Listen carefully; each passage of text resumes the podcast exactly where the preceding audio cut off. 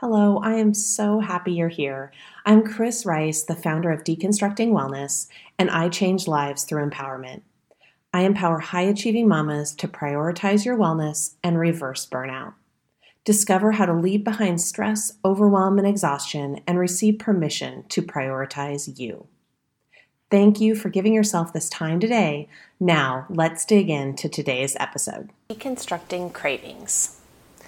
As we move out of January, a month focused on resolutions, goals, and changes, we now get a step into a new, fresh month. Let's dig in and talk about cravings. Cravings can be a triggering word and concept. It's often loaded with previous experiences, past stories, and negative connotations. Take a moment to think of what feelings and emotions arise for you when you consider the idea of cravings. Hold on to these stories and ideas, and let me help create a deeper understanding of what cravings actually are, where they come from, and their purpose. In short, let's deconstruct cravings. To kick things off, I'd like to offer a pro tip to shift our perception of cravings. Here you go. Ignoring cravings only makes them louder. I'm here to remind you that tuning out is not the answer. Instead, shift your thoughts inward to where change can happen. When you tell yourself things are off limits, say the chocolate cookie you're craving in the afternoon, what happens? The only thing you can think about is that darn chocolate cookie. I love the idea of acknowledging the craving and having awareness of it instead of trying to push it away and ignore it altogether.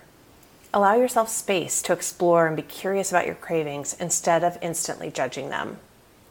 At the end of the day, our cravings aren't trying to work against us. They're simply imbalances in our body. Cravings are a symptom of a piece of information, and that symptom can lead to the greater cause, if you're able to tune inward and apply mindfulness. Today, I'll share with you 2 ways to reframe your perception of cravings so you can focus inward and explore how cravings are working for you, not against you. Primary food. Did you check out last month's blog focused on explaining the differences between primary and secondary foods? In case you didn't, I'll give you a link in the blog to a crowd favorite, The Key to Health That Lives Off Your Plate. Check it out. I promise it'll leave you wanting more. As a refresher, here's a quick recap of the differences between the 2 types of food. Secondary is simple. It's all the foods we consume to nourish our bodies. Primary food may be a new concept, so let me quickly explain. Primary foods are all the intangible ways you feed your body, meaning the relationships you're a part of, your spiritual practices, career, and physical activity. Each of these components has a huge impact on our overall health and well-being. While these areas of our life may not be the first that come to mind if we're thinking of making a change in our overall health, I'm here to suggest they are crucial. Primary food has a huge influence on our ability to live our best life and is especially important to consider when we're digging into cravings and understanding their purpose. It's very common for imbalances in the area of primary food to trigger a craving in secondary food. I'll share a few personal examples. If I've had a stressful day at work and then I run straight from my office to mom mode and then my kids are bickering and tired and just general grumpy little humans, I'm left feeling worn down, stressed, and empty. All this is going to send me searching for an afternoon sweet treat. I'm going to head to the pantry to find some dark chocolate and dip it in almond butter and create my own little version of a peanut butter cup to make myself feel better. Here's another example. When I'm feeling tired at the end of the day, I long for comfort. This will usually look like curling up on the couch to read a book, snuggled in a warm blankie, Bella the Frenchie curled by my side, and a hot cup of tea in hand. This fills me up and gives me the comfort from a balance of both primary and secondary foods based on what I'm craving inside.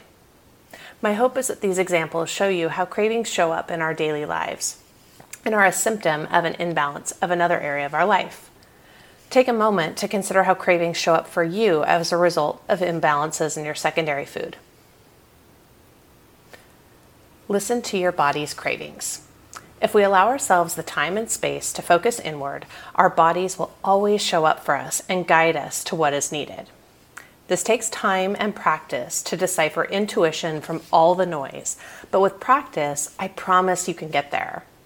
As always, I encourage you to start small and dig into one type of craving that you see coming up frequently. Explore that craving and listen to what other factors may be contributing to the feeling. Food is a common starting place because it's the most talked about craving. So if that feels right, start there. And once you spend a bit of time tuning into your body's craving for nourishment, consider exploring other areas of your life where cravings are showing you an imbalance. Do you find yourself craving time to unwind, move your body, or relax your mind? These are all areas of your well-being that share guidance and information through cravings. For me, I crave time to quiet my mind.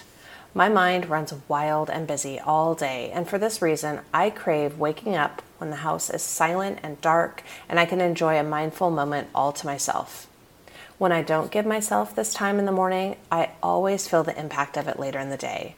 My patience is shorter, I'm harder on myself, and in general, I just feel off.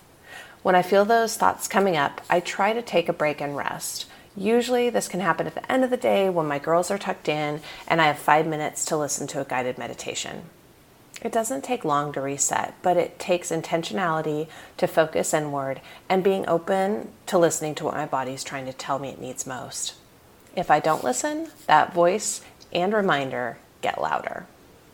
Now it's your turn. Try exploring and observing your cravings with a non-judgmental outlook. I know this can be challenging. After all, we've been taught to believe that cravings are bad. But what if we challenge this idea and instead allow cravings to empower you to listen to your body's own wisdom and guidance? Simply observing and releasing judgment is an amazing first step. My hope is that you're now feeling curious to learn more about cravings. This is just the tip of the iceberg, so know that I'll have several more blogs coming your way focused on deconstructing cravings.